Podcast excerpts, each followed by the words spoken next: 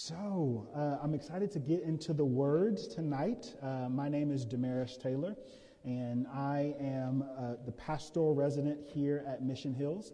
And so, we are continuing on in a message series that we are calling The Movement is On What We Mean When We Talk About Salvation. And so, salvation is not this one time event, it is progressive. Uh, and so we're going to be thinking through that, talking about that tonight. And over the past few weeks, we've been talking through things like the movement to follow, the movement to surrender, and the movement of reorientation. Uh, but tonight, or today rather, we're going to consider uh, the movement to sacrifice. The movement to sacrifice. And so if you have your Bible, uh, or your phone, or tablet, or something like that, we're going to be reading out of Mark chapter 8, verses 31 through 38. Verses 31 through 38 in Mark chapter 8. And it reads like this Then he began to teach them that it was necessary for the Son of Man to suffer many things and be rejected by the elders, chief priests, and scribes be killed and rise after three days. And he spoke openly about this. But Peter took him aside and began to rebuke him. But turning around and looking at his disciples, he rebuked Peter and said, Get behind me, Satan. You are not thinking about God's concerns, but human concerns. Verse 34, calling the crowd along with his disciples, he said to them, If anyone wants to follow after me, let him deny himself, take up his cross, and follow me. Whoever wants to save his life will lose it, but whoever loses his life because of me and the gospel will save it. For what does it benefit someone to gain the whole world and yet lose his life? What can anyone give in exchange for his life? For whoever is ashamed of me and my words in this adulterous and sinful generation, the Son of Man will also be ashamed of him when he comes in the glory of his Father with the holy angels. Let's pray. Dear God, we ask that you would visit us by the power of your Holy Spirit that you would illuminate the truth of your word, that you would apply it to our hearts, that you would open our minds so that we might be able to understand, to comprehend the fullness of the good news that is encapsulated in the verses we just read.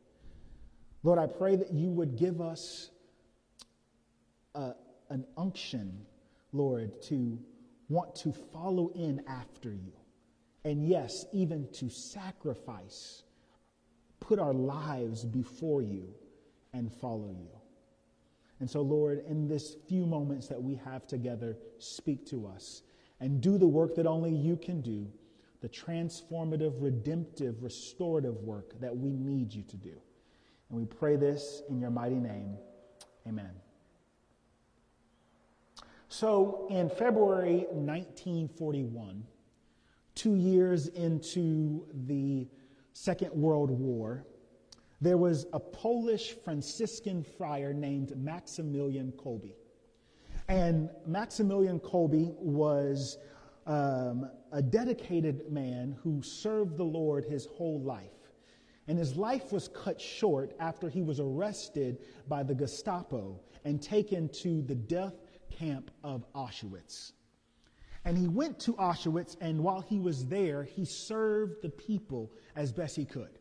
He prayed for them, he encouraged them with the word, he encouraged them to look to Jesus, even in the darkest hours of their life. And while he continued his priestly duties, one day, about 10 individuals in the camp successfully escaped from Auschwitz.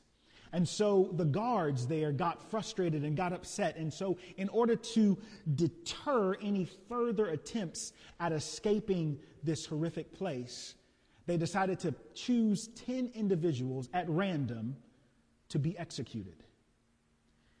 And as they chose these 10 individuals, one man cried out in particular. He said, Please, please spare me. I have a wife and I have children. And Maximilian hadn't been chosen, but he overheard this man cry out. And in the best way that I can think of, he decided to sacrifice his life. He went and said, I'll take this man, this stranger's place. And so Maximilian's sacrifice saved the stranger that day. And the sacrifice of the Savior, our Savior, Jesus Christ, has and will save you and me. But I want to look at verse 31 to see how Jesus describes his sacrifice for our salvation. 31 says, verse 31 says, Then he began to teach. Now, Jesus beginning to teach here, why it's significant and why I pause there is because when we see him talking about teaching, it's because he's about to uh, share something new, something that the disciples had not yet heard. And so he pauses to teach them, and he says to them that it was necessary for the Son of Man to suffer many things, be rejected by the elders and chief priests and scribes, and be killed and rise after three days. Now, that term, Son of Man, it's a title that's used about 88 times in the New Testament. And it's used many times to refer to Jesus and specifically his suffering. But it's a title of humanity, it's a title of humility, it's a title of divinity. And so when he refers to himself as the Son of Man, we should listen in because he's calling himself God. And he says that he would be rejected. He would be rejected by those of the religious ruling class, those chief priests, those elders, and those scribes or the, the, the, the PhDs of religion of that day. And he goes on to say, but not only would he be rejected, but that he would suffer. He would be killed.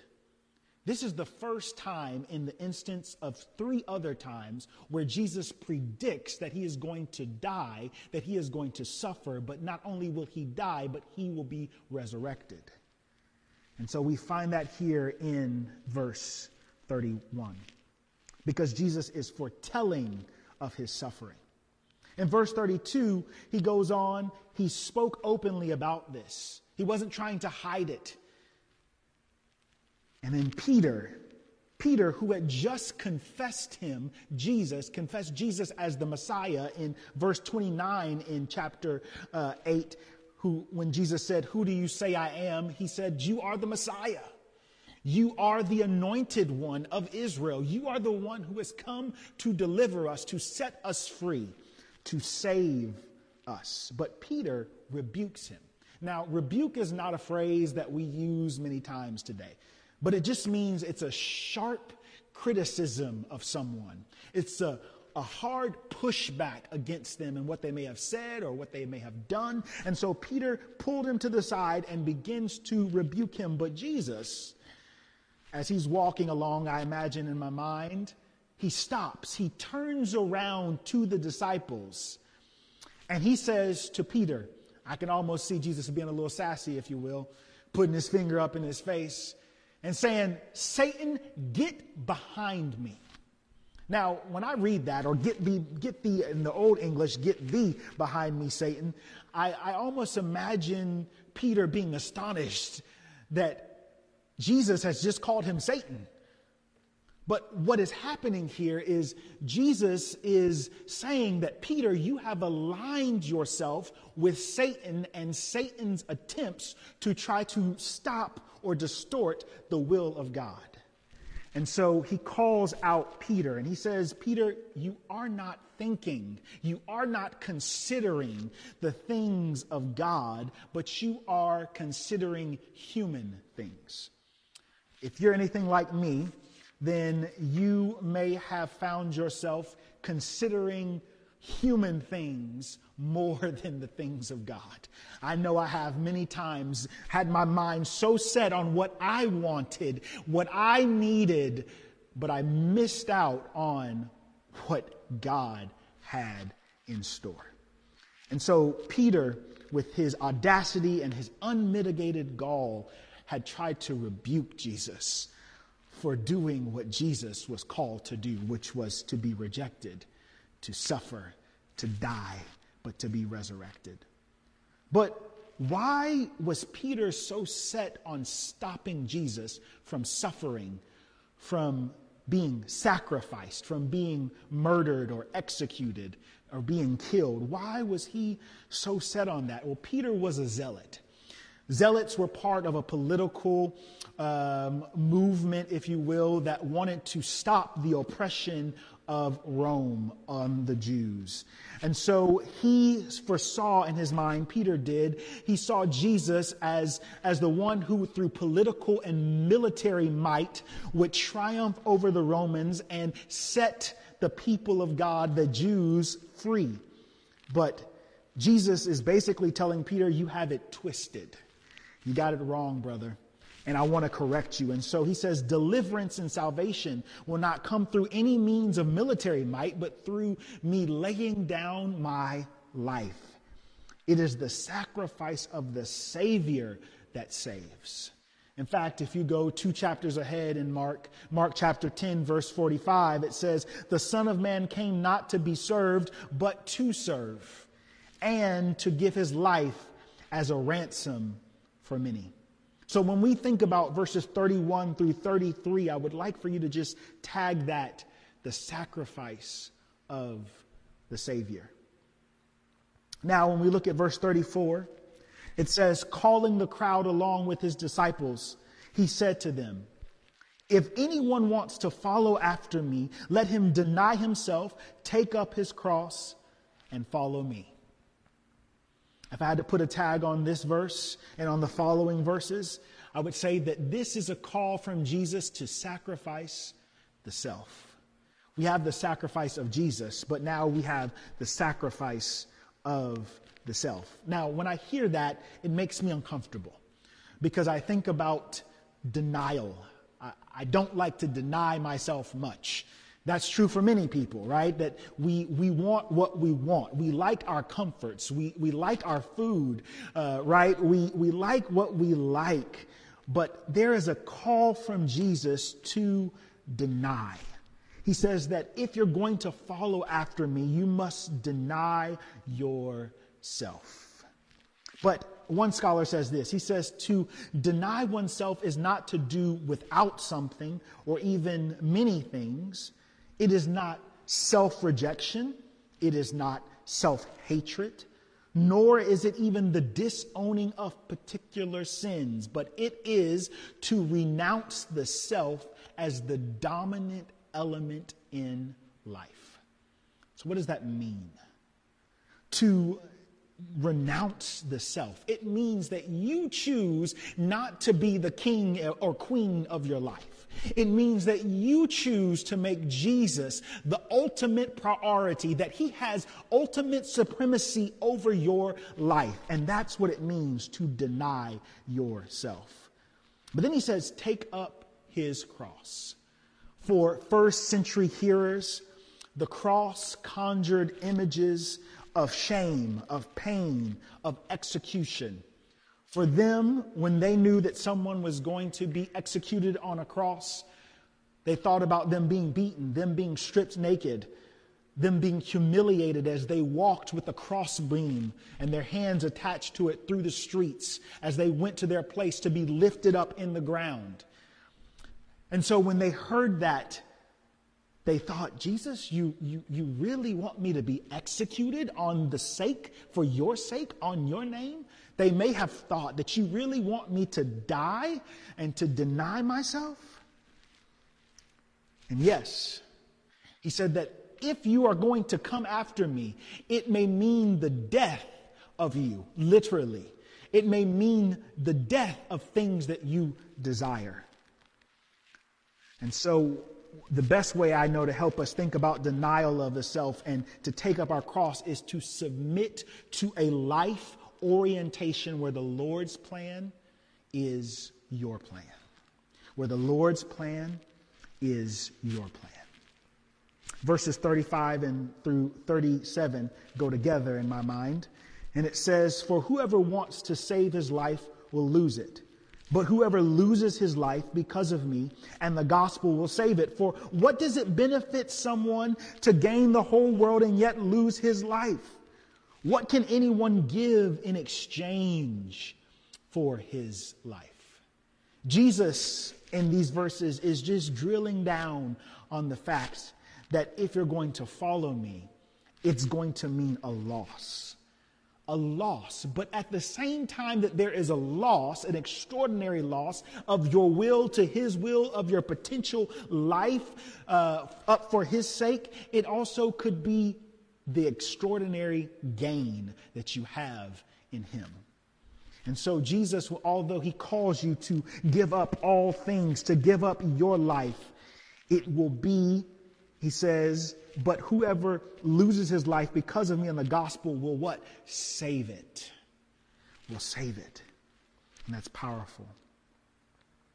But verse 37 what can anyone give in exchange for his life? Nothing. Nothing. But Jesus says that he has come to give his life in exchange for all lives. And verse 38 for whoever is ashamed of me and my words in this adulterous and sinful generation, the Son of Man will also be ashamed of him when he comes in the glory of his Father with the holy angels. So Jesus shifts here. He shifts to talking about the end of times. It's this judgment imagery. When the Son of Man will come, he says, with the glory of the Father and the holy angels. And he says that if you are ashamed of me amongst, in front of the elders, in front of the scribes, in front of the chief priests, in front of anyone who, who, who doesn't want to go along and follow after me, he says, then I will be ashamed of you. That's stirring to me. To think that in our lives, in the present day here in America, that if we have somehow uh, chosen to, to be ashamed and to not exhort the name of Jesus, lift up the name of Jesus among other people and individuals, that the Lord says that He will be ashamed of us. But again, He's calling us to a sacrifice of the self as He has sacrificed himself. And to wrap up, I want us to think about this that Jesus is offering us new life. He's offering us a life that is not weighed down by our own desires because many times we think that our desires are good, but I am reminded that all of us have, been, have fallen short of the glory of God. I am reminded that even our best deeds are like filthy rags, and that somehow He will exchange with us the things, our filthy rags, for His goodness. He will take on our condemnation and give us His righteousness. And so Jesus is offering us through our sacrifice new life. I want to have a moment of reflective prayer with you. And so I ask for you to close your eyes. And I just want to lead you through this time for you to pray, for you to consider what you need to give up, what you need to deny. And so I want to invite you to ask the Lord to maybe bring an image to your mind bring a thought to your mind of what you need to release, what you need to sacrifice for His sake, for His glory.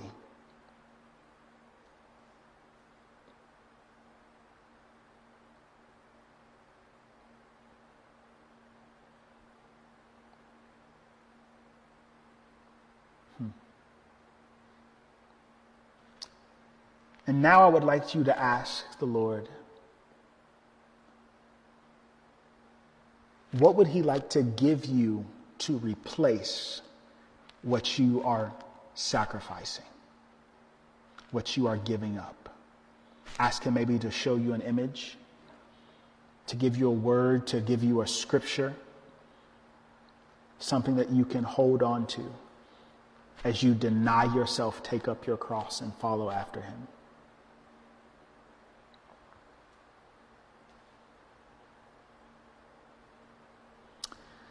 God, you know we are imperfect creatures.